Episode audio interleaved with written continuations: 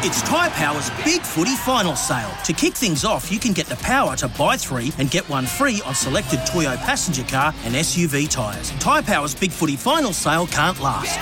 Visit tyrepower.com.au now. Hey there, it's Timmy Mannah, and welcome to the Spirit of Sport right here on 1170 SEN. Joining me tonight, like he does every single week, it's my man, Benny Little. Yes. Oh, we do some amazing things on this show, don't we, Benjamin? Yeah, we sure do. We talk some incredible sporting figures, uh, and right now, tonight, we've got a very, very special guest. He's a member of one of the most legendary and well known families in rugby league Wow. and Orange. Uh, across his 10 year career, he played just under 150 games of professional rugby league, highlighted by winning the 2000 and NR, uh, 2013 NRL Premiership with the Sydney Roosters. Tonight, my guest on the Spirit of Sport, it's NRL player and Premiership winner, Daniel Mortimer. Wow, hey, mate, I've got to get you to follow me around and give me that intro everywhere. Yeah, I'm more than happy to, mate. How are you, mate? It's been a long, long, long time. Oh, It has, mate, unfortunately. Yeah, a bit too long, but um, no, very well, mate. I'm parked out here in Orange and uh, enjoying the next chapter of life, mate. Absolutely loving it. Talk to me about Orange. Yeah, what's it like to be back there? You you grew up there, did you? Yeah, yeah. Well, I moved out when I was three, so that's all I've known. But um, yeah, Dad set up camp out here after his career and uh, planted the uh, bought, a- bought a little farm and planted the uh, the vineyard. And um, yeah, now it's obviously grown to a, a winery, which um, Dad work, and I'm lucky enough to be back uh, working the family winery with him. So uh, really enjoying the next little chapter at the moment. It's uh, it's been a long ride actually, Right. longer than footy, but um, it's good to be back where it all started. Some of my fondest memories are in that the old Mortimer's winery. Uh, the old me, you, my brother Johnny, Ants, Mitchell, Dominic Nasso. Some of the, some of the greats uh, had some good times in that place. doing what? Like playing Scrabble, stuff like that. Yeah, yeah, no, no, not, not obviously. we're we're only we're only 18, 19. Obviously, not drinking the wine, then. Um, no, I, I uh, opened the boys, uh, the Sydney boys' um, eyes up to a brand new world. Um, boys loved it. very sophisticated 18 year olds Ah, we were. country boys. I remember when Morty would be living in Parra and would uh, would go out for a night, whatever, and we'd come back home and he'd find his his stash of Mortimer's orange, which Oh. yeah, you're you're a young kid on a limited budget, Yeah. so that was the go to. And I just remember vivid memories of Daniel with red mouth, red teeth, red shirt, red skin. Um, Indulgence. now, talk to me. Uh, Jules is uh, so. Those that don't know, the, the amazing Julie Mortimer is Daniel's mother. Mother, um, she's got her own her own label of Mortimers, Jules, Oh yeah. uh, and Jules Two. It's uh, they're, they're, they're premium wine. A- a- Any chance of you getting a, a wine named after you, mate? Oh no, I'm pretty far down the list, mate. I'm the fourth son, and uh, no, I think Jules um, obviously grew up in a house with five, six boys, so um, the least we could do was name a wine after. us. So Dad, Dad got a few brownie points for that one. But Yeah. well um, played, Pete. Dad, Yeah. Dad says on says on the slide that he just hasn't made a wine good enough to name after himself yet. That's all. well, I'm looking, for, I'm looking forward to having a taste of Jules 46 when it comes out. Absolutely. Um, mate, what's it like over there at the moment? Are you guys in lockdown? Are you guys in restrictions? What's it? Yeah, we are in lockdown, mate. Yeah, we went in about six weeks after Sydney, but yeah, since that Delta variant's gone a bit um, viral out west as well, so we've been locked down, um, unfortunately, for about a month now. So um, the footy season's been canned as well just before finals, which is a bit frustrating. We're um, I had our old club on top of the ladder going to the finals, so that was a bit of a kick in the guts. They're still hoping to get it um, some sort of final series going in a month, but uh, it's looking pretty slim at the moment, unfortunately. But um, yeah, we're just uh, yeah. I think we're same as Sydney now. Obviously, the cellar door's a little bit quiet um, with the lockdown, but it's enabled Dad and myself to just get stuck into the property and um, get the vineyard and the and the farm looking really good for spring. Mate, you just mentioned the, the local team back then. Um, are you still involved in coaching and playing us still? Yeah, mate. Yeah, so I've signed on as uh, captain coach of, of Orange CYMS, which is my junior club. Um, who are some other ones? I think Jackie Whiten's played for Orange CYMS. Jimmy Maloney played for the old the old club. So um, yeah, it's uh, it's been really rewarding coming back actually and um, giving back, I guess, to the club that that started my career at. And um, it's been I've enjoyed the coaching side a lot more than I thought. Actually, a lot of the young boys are really keen, and we've got a good young squad coming through, and hopefully you know, begin to build um, the club for the future. I'm not sure how long I'll, my body will last, but um, but uh, hopefully um, teach the boys as much as I can, and they can uh, run with it, and, and hopefully be quite successful. What are some of the standout aspects of coaching that you experienced through your career that you're applying now to your gig? Yeah, I'll, I'll you know, I was fortunate enough, um, you know, to play at a few clubs under some very good coaches. So I, even when I was playing, I, I had a diary which I sort of um, used to fill out and, and of really good drills or structures or moves throughout the years because I've got a hopeless memory, as Timmy would know. So I, I need to write everything down that I want to remember. Yeah. Um, but I've got a diary that I knew I'd probably use it one day, and, and it's been really beneficial. It's um, I think the biggest thing I've found in coaching is it, it can't be your way or the highway. You really have to have an individual relationship with all the players, and some some players will react to this certain um, method. Other other players, you need to be a bit more creative around your coaching methods. So that's what I found the best coaches be able to do is really just man manage and um, and have everyone believe in you. You know, you got to lead. You know, I'm, I'm captain and coaching, so Yeah. I guess you have to lead from the front as well. So have everyone have faith in you that, that whilst you're coaching, you're you're you're you know backing your own word up. Well, you were that kind of personality when you were playing. I remember playing with you, and you, you were very um, you were the organizer of a team. You'd, you'd be very um, you communicated really well in the field, um, and even just when we needed someone to talk, you know, after a trial before a game, you'd always communicate really well. Is that something you see yourself wanting to look into more coaching? Is that something that you want to make a career of one day? Yeah, I'm not sure. Look, I'm really I'm enjoying it a lot more than I thought. Um, so yeah, I don't know. I mean, I I'm just happy at the moment with giving back to my old club, and if it if it would go any further, maybe I would consider it. I, I really enjoy it, but um, yeah, more so just um, having a plan and and putting into action. You know, as a player, I guess you have your own plan going to a game. But as a, as a coach, it's not so much how you play; it's how you make everyone else play around you, or, or how you make the team play, and that's been quite rewarding. Um, having a plan, um, going with it that week, and having it come off is, is quite rewarding um, when the rest of the team buy into it. So, um, yeah, look, I, I, I've really enjoyed it so far. Who knows what's what's down the track, but um, yeah, I'm just learning, learning every day, and um, yeah, just enjoying uh, enjoying being back with some uh, good young country lads. Yeah, nice, um, mate. You when you retired, you um, talked about you know how injuries play a bit of a part in that. How's the body now? Is it still struggling, or is it not too bad? Yeah, no, yeah. I, my last year, I think, yeah, my last year at the Titans, I had a hamstring reattachment, so that put me out for about ten Ah. or twelve months. Um, then I had two MCLs, and then I went over to England and had a bicep reattachment. So, you know, I was pretty fortunate early in my career. I played eight years in the NRL with without missing a game through injury. So, um, you know, I was pretty fortunate. But obviously, yeah, the back end of my career, the the body was telling me it was time, unfortunately. So you gotta you gotta listen to your body because it's a uh, it's a long life after footy, as Dad always said. Yeah. And um, but uh, no, look, I'm holding up all right. Yeah, you know, bit sore. I don't. Uh, I definitely don't play like I did when I was 21. I, I uh, tend to uh, direct and kick and pass, uh, and and uh, that's the beauty about being a captain coach. You can put yourself on the wing in defence and, and not make too many tackles. So, No so I, uh, I I pretty much play in a dinner suit. I'm, I'm the definition of that. But uh, no, it's uh, it's good. I always did that anyway, actually. oh, mate, let's, let's talk about your career for a second. Like, it's it's a pretty incredible career. Like, people forget that you you won a premiership. Like, it's a it's a huge achievement. It's um, it's something that you know. Well, I never got to experience, but there's so many players that play their whole career and play long careers without ever touching or tasting that. Uh, talk me about your two grand final experiences and what were they? What were they both like? Obviously, you know, I experienced the first one with you, but um, what was it like to win one as well?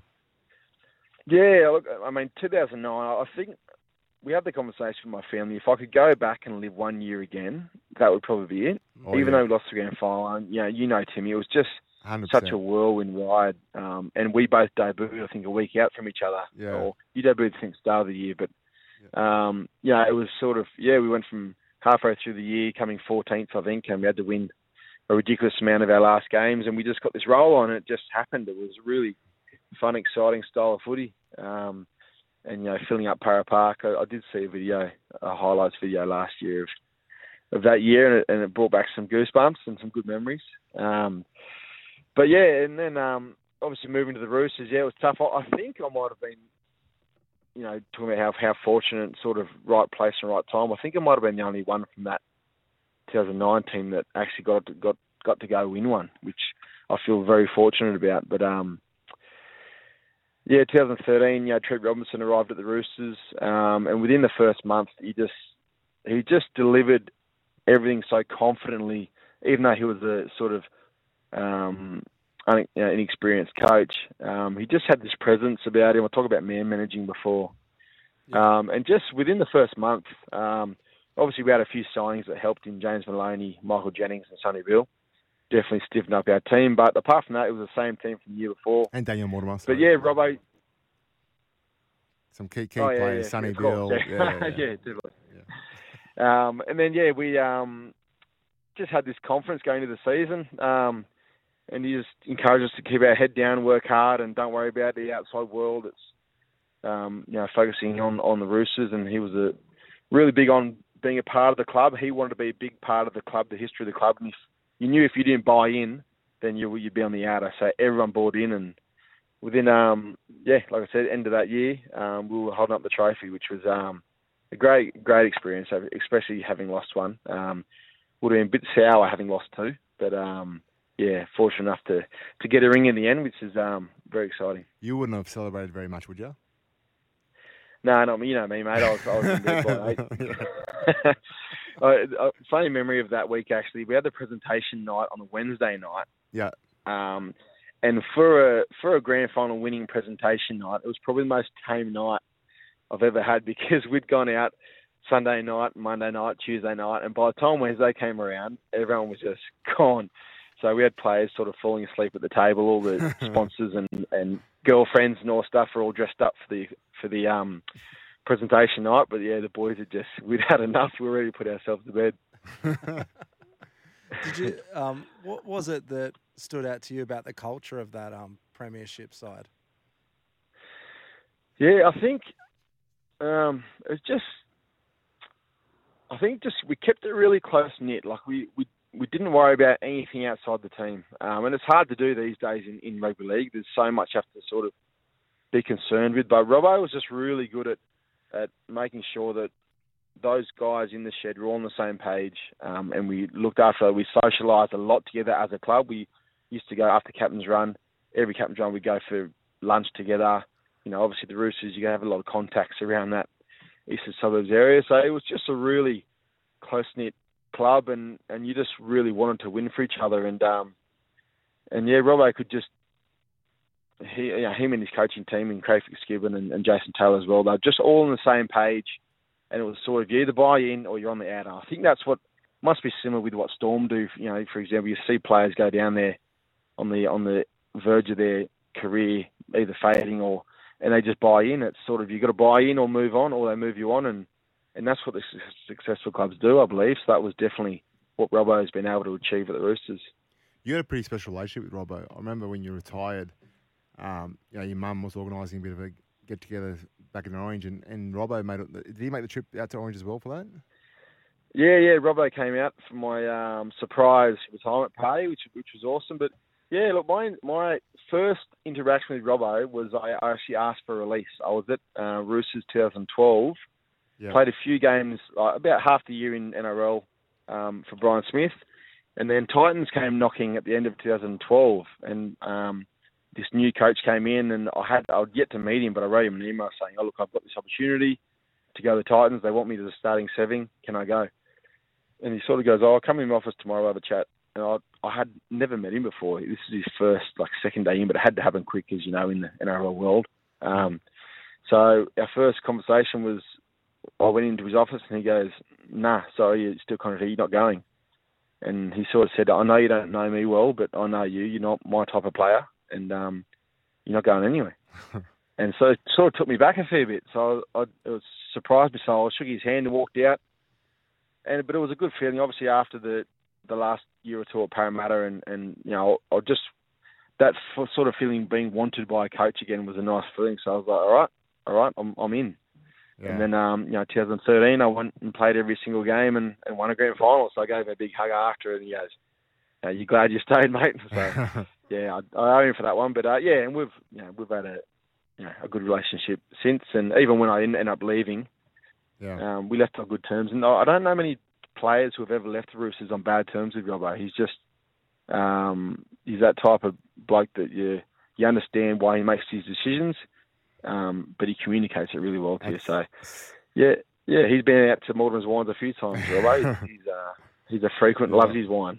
Yeah, it's funny you mentioned that about the Roosters. I actually use them as an example all the time. I talk about, I think these days in modern sport is a real lack of um, culture. You know, Roosters have that ability that, like, the, even even if play gets gets moved on from there, they get moved on and they still consider the Roosters their home and that's a club they love and they they always feel welcome there. And um, it's it's a rare thing to happen in professional sport these days. And unfortunately, a lot of teams don't have that nailed. They don't have that right. They a lot of players leave and they leave, you know, bitter at the club or bitter at circumstances, and they don't have that relationship with the club, which is a real shame. But Roosters have seemed to have that nailed. I think Melbourne's another one that had it nailed, and it's no coincidence that they're the clubs that are always so successful as well.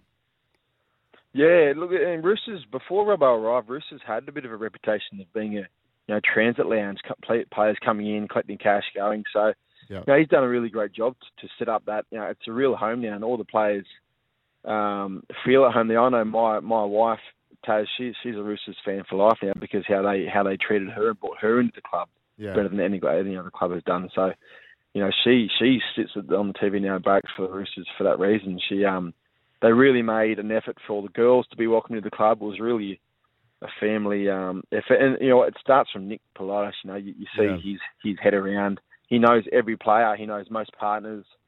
Um, so very much starts from the top, which is you know Nick's been there for 40 years. They'll build a statue of him when when he goes because um, he's you know given more to like rugby league in that club probably than anyone. But um, and obviously Robbo, um, you know, he had his yeah he has his um his influence on the club, and like I was saying before, you you either buy into it or you or you fall away. But um, yeah, you can see majority of players buy into it, and that's why they've been very successful.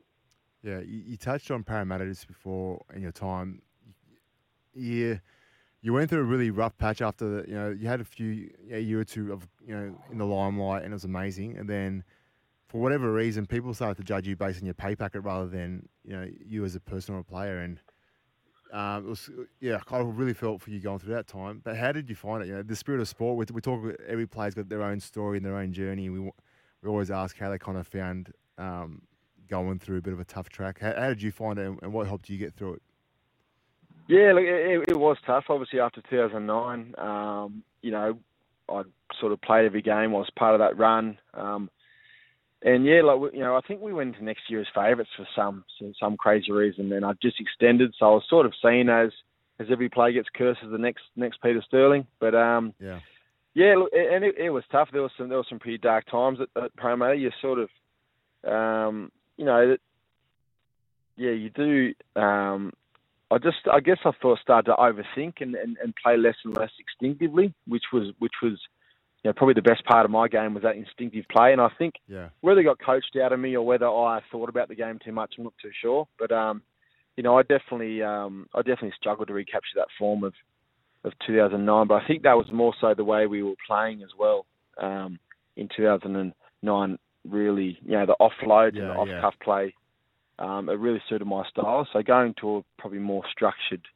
um, I think I moved into halfback as well, which was a, was another sort of change for me. So yeah, look, there was from very dark moments, you know, in that next year or two with um, with trying to obviously keep my dream alive. Um, so it, I think that probably the the lowest point for me, I remember, um, you know, Steve Kearney came, and as you do as a new coach, you, you have your own ideas, and he brought in Chris Sandow, and but um, I remember, yeah, late in 2011 it was, um, I was still contracted. I think um, I, I got job back to Wenty, and I was playing really good footy. I had a you know, good attitude. I went back, played played some um, good footy with Wenty, and then I think late in the year, a few of the halves went down who were in, who we'd put in front of me, and then I think I think the second last game, uh, he played Luke Bird at halfback and Fletty Mateo. No, sorry, who was uh yeah Luke Bird at halfback and someone else at five eight who had never played there before, and I just got thinking, okay, well maybe maybe my time here is done at the club, unfortunately. Um, and uh, but you know, like I said, I sort of you know right, let's start again, and that was sort of my attitude. Like, okay, let's let's go somewhere. I'm still only 23 years old. Let's go somewhere, sign for another club, Tom manager, and let's just start again and and I got a fresh start at the Roosters, and and two years later I had a premiership ring. So, um, you know, it, it was a bit of a I was content. You know, I sort of stuck at it. You know, a lot of players sort of fade away into obscurity. Um, you know, and, and I've sort of had to reinvent myself a couple of times. But um, you know, I wouldn't be sitting here talking about 150 career game if I if I hadn't. Yeah.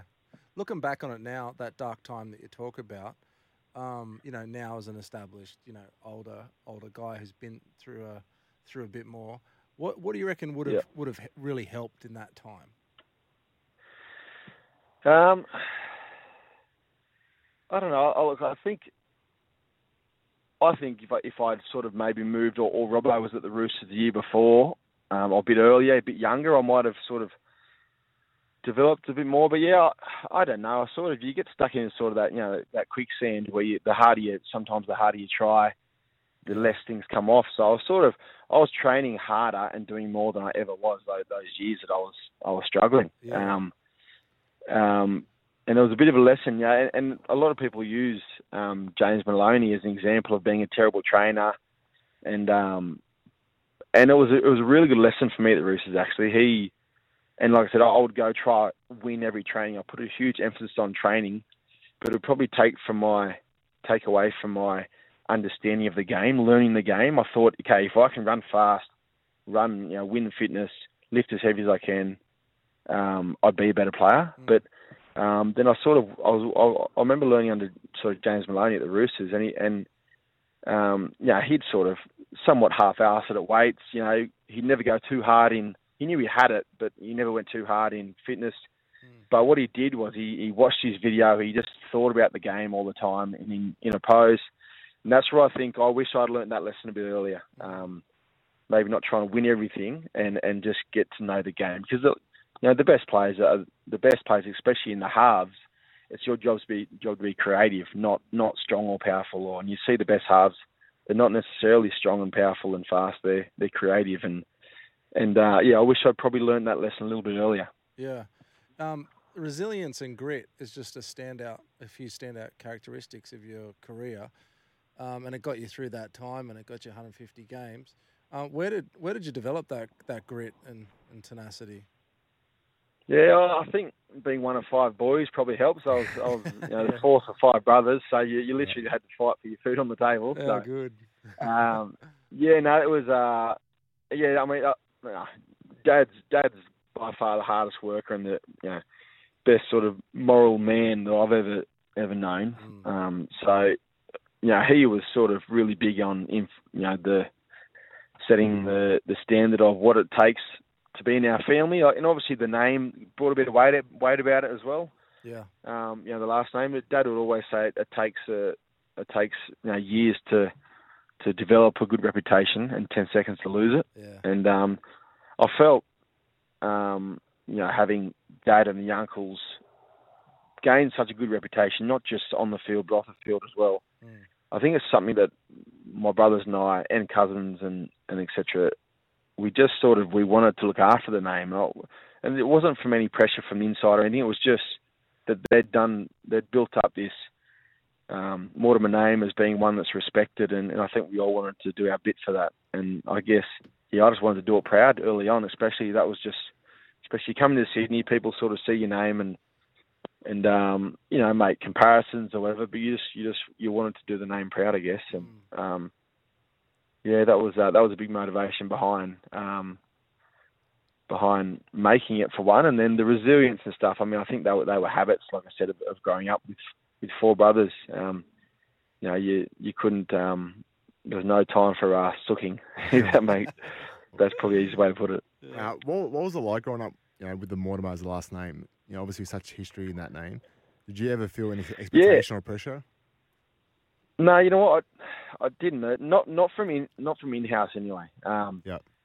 You know, obviously that name, especially you know, we were sort of growing up through the nineties. That dad and uncles have only just retired in the eighties, so it was still, especially through the nineties, it was still a very household name. Probably less so now with the younger generation coming through, but um, but still, that, that age, you, you, and there's not many Mortimers around, so you'd say your last name, and, and most people are like, oh, you the football Mortimers, like, so Yeah. people knew who your family were, and um, you know that was it.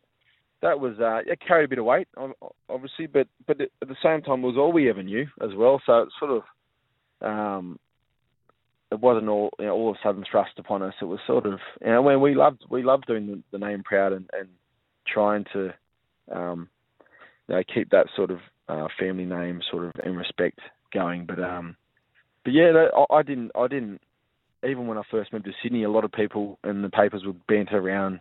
Okay, there's a young Mortimer coming through, etc. But um, I never really felt the pressure. Um, uh, or I felt expectation, uh, but I didn't feel pressure, if that makes sense. Yeah. There's no pressure from the family to perform. You know, a lot of my cousins and stuff went did other things. Yeah. Obviously, my my love was love was rugby league, and and um, I pursued that. But um, yeah, no, I, I um, you know, very proud of, of, of what the dad and uncles achieved, and, and proud to proud to hold that surname for sure. I remember when you first got signed to Parra as a kid. Uh, were you coming up just a couple of days a week, but like you, so you train one or two days and play? Yeah, so year twelve, I did. I, I wanted to finish school in, in Orange, so I I, I finished school, um, did year twelve um, in Orange, but I, every Friday I'd miss school and, and drive up and, and train with your brother Johnny and um, and the boys and, and play Saturday, then come back. What was that um, like as a transition, like going from the, the country to the big smoke? Oh, yeah, well, it was great. Yeah, I'm, I'm really glad Parra allowed me to do it because it allowed me, as a country boy, and I see it all the time even now, we got young country boys who get pulled out of the country when they're 16, 17, and, and they struggle. It's a massive change. So that just allowed me um, to come up, make some friends, and, and, you know, before I came up fully the next year, yeah. go into an environment where I already knew a heap of boys, I knew somewhat the structure. It was a sort of a slow transition, which which I think made me. You know, I don't know how I would have coped if I was just plucked out of the bush and, and stuck in the middle of Sydney. Yeah, it's um, it's a big it's a big jump, but I felt like you, you fit in straight away, and you were, it was like you you'd been there for years when you first came. Um, like if you look back in your career, is there a moment that stands out that you know you look back and think, oh, that was the moment that I realised I was going to become a professional player? Like, was, was there an age where you thought I'm going to keep going here? Oh look, yeah, I didn't make many. I didn't make many rep teams as a kid. I was, I was obviously really small, still am, but um, still waiting to hit puberty. But um, there was um, there, just a year. It was a year when I was 17. I didn't make many rep teams, and 17, um, I made a I made a country team, and it just seemed to. I was watching sort of friends and, and other players get picked up by clubs, and I kept hearing about you know, how this person be picked up by Canberra and this person be picked up by Penrith, and I felt like it's funny. You're only so young, but you feel like at that at, at that age, if you haven't made it by then, you're done. It's because you hear all these players, other players, sort of associated with clubs, and you think, geez, like, when's my time going to come? I need to, I need to make it happen. And all of a sudden, um, yeah, 17, I played. I made a Western Division side. From then I got picked up by the AIS. Then Rod Reddy, who went to the AIS, saw me and picked me up at Parra. And just within six months, and then I ended up making Australian schoolboys. It was a it was a real sort of year that I that I just developed, and obviously the rewards came off the back of that. But um, in terms of um, I felt like I made it. I think it was after um, my second game. We played up in Newcastle, and we and we beat Newcastle. Um, I, I put a grubber through and stuff Fui on at the end to to win the game, and I came back to Parra. And the next day, I was walking just through um, Albert Park there near the Parramaccas, and there's a guy goes, "Oh, you mind if you take a photo?" And he had a little kid with him, so I was like, "Okay." And I went to grab the little kid off him because I thought like he wanted he wanted to take a photo with his kid, but he goes, "No, no, no I want a photo with you." So he made his kid take it, and I was like, "That was sort of like, oh, this is this is this is new, yeah." This is, and then obviously obviously the rest of that year was was a whirlwind. Well, that was a Newcastle game. Was that when Fui scored a try as well? Yeah, it was. Yeah, that was one. Yeah, we. That was a yeah, good day. Uh, yeah, it was. A, it was a good day, and um, yeah, that was a big. That was a big moment in my career. Actually, it was. Um, it was when I felt like, yeah, okay, this is. I can do this. Yeah. No, that was. And I'm, I'm a lot like you. I think 2009. If I if I could replay one year, it would be that one because I just it was, just a, it was just a buzz for that whole season. Um, it was. I probably took it for granted though. Looking back now, I'm like, it just felt easy. It just felt like it was going to happen every year, and then. Um, you, were that. I mean, yeah, you were you were 21. I was 20. It was sort of, you know, it was but it was a whirlwind. Yeah, like I said, it feels like a movie I watch now. I don't feel like I lived it. It feels like a it feels like a movie I've watched a long yeah, time yeah, ago. No, I know, I know what you're talking about. Yeah. I wouldn't mind watching explain, it again. You're trying to explain to the team, like to the team, for like years and later, explain how the city reacts to when you're going well. Ah, because we never really had know, success yeah. for years and years after that. So a lot of the young Yeah. guys that came through, they didn't know what it feels like when Parramatta's flying, and um, it's, it was a hard thing to to explain to them. Well, obviously, I, you know, I remember clearly after the Bulldogs game um, to make the grand final, coming back into Parra. When I And snaked, they- is that when I snaked you for a try? Every yeah, that's right. Luckily I got one, otherwise I would have been Benny. on you. Then Hainsey, so this is like this is Morty's game. It's he's playing Yeah. the Bulldogs. It's it's a you know a lot of history with the family. You know, he should have been a Bulldog. Everyone was saying, Yeah. and it was it was the biggest crowd that's been at a non-grand final, and it was huge, seventy eight thousand I think it Still ever, yeah. Wow. Anyway, at, at a pivotal time of the game, so Jarryd Hayne was untouchable that year. Yeah. And he makes a little bit of a half break, and he goes to throw the ball to Daniel Mortimer, who would have scored untouched Yeah. over the try line. And out of nowhere, a young 21 year old Lebanese Oh, stallion just pl- pl- plucks the ball from midair and uh, snakes Daniel. But lucky he scored a try later on. And so I just saw this big set of eyebrows inside me. a big blur of little, little eyebrows. mitts just come and just stole the ball, and uh, no, it was a it was a good moment. Uh, yeah, that was good times. Um, what, what's it go with the family now? So tell us a little bit of an update. How's Taz? How's it? How's the family life? Yeah, yeah, family's really well. Yeah, um, yeah, got the wife out here in Orange. We are our little girl just turned two, Amelia. So Cool. yeah, she's she's kept me busy, but yeah, it's a lot of fun. And um, yeah, two of my brothers are still out here. They've uh, they're playing with the local side as well, so I'm technically their coach, which is which has been interesting. But um, that was part of the reason my whole career wanting to come back. You know, during my career, they were always in my ear saying, "You got to finish with a year or two out here," and So good. um, yeah, so I'm enjoying that. Um, and yeah, Dad and Mum, they're, they're full time at the winery now, so they're uh, they're busy. Now, Or- Orange has just gone crazy. It's uh, Orange has always been really big for food and produce, um, Yeah. But now the wine has joined it the last the last sort of 15, 20 years. It's really become a destination, and the the city's just exploded. And um, it's uh, obviously the you know the, the wineries um, going outside of lockdown. It's going really well. We're getting to welcome a lot of people out here and and taste through the wine range and um yeah it's just and it's just consumed that he he absolutely loves it he dipped his toe in it 20 years ago and and it was the best decision I think he's ever done he absolutely loves Mm. the industry and um and it's you know it's reflected in in his passion and and, and the quality of the wines um reflect that so many pros and cons about Mortimer's, Mortimer's of Orange because you go there, it's a great setup. You get to have some of the best wine in the country. It's a really cool spot to stay. The, the flip side of that is they got to have uh, young Daniel Mortimer chewing their ear off. So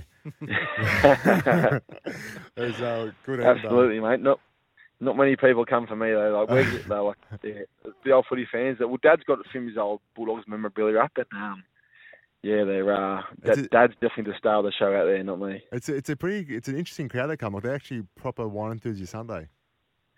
Yeah, they are. Yeah, well, it's it's a long way out, so you sort of you know it's it's not the hunter where you just duck away for a weekend. Yeah, It's it's you know a fair way, especially for Sydney size, which is I reckon eighty percent of our visitors uh, have been from Sydney this Yeah. year. Um, so yeah, it's not too far anymore. I remember um, you know the um, you know you boys coming out, um, Timmy with the young boys. I, I think the first time you came out, Yeah, we, we did it was we used to do Sunday lunches. That's how it all started. yeah, actually. that's We- right. Yep. there was a little Parra group with um, Johnny. Um, for those boys used to go to each other's parents' house at the time because we were only 17 for Sunday and, lunches. and couldn't and cook, so yeah. All of a sudden, it was my it was my turn. So um, the boys came out to Orange, and uh, we had a we had a fairly large weekend. Um, but I, you know, we went back to Sydney. I wasn't sure how well, how much the boys actually liked it, without being polite. But sure enough, every every buy round after that, the boys would Yeah. say, "Morts, what are you doing for the buy?" I was like, "Oh, I'm going home." They're like, "Well, do we get an invite or what?" So it was like that an, became a bit of a thing. an Australian Day tradition as well, years. wasn't it? We did Australian Yeah, Day yeah. there as well. I remember Jules's did, uh, Anzac cookies, Benny. Yeah. And uh, the the school n- out, out the front, born in uh, uh, it was 1966, was it? Well- 1966. Uh, 18, 18, she, she, she. 1866.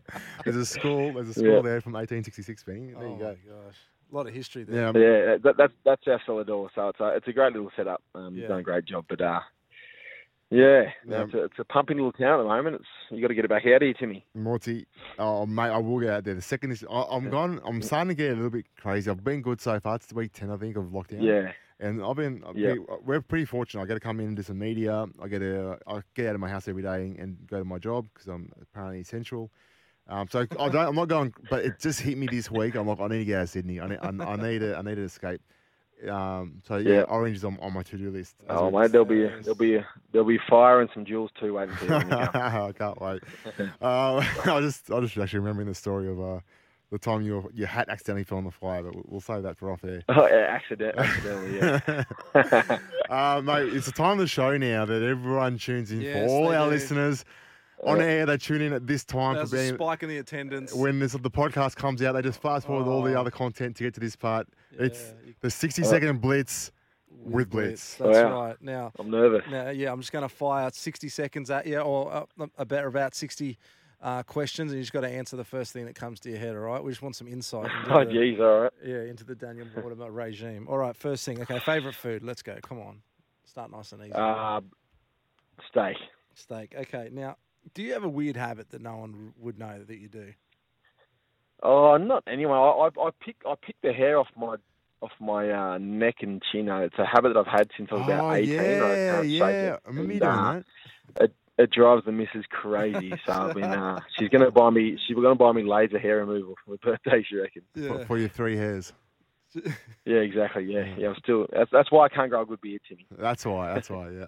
Um, yeah, that's the reason. now, if you could meet anyone, anyone on the earth, well, who would you who would you take some time to meet?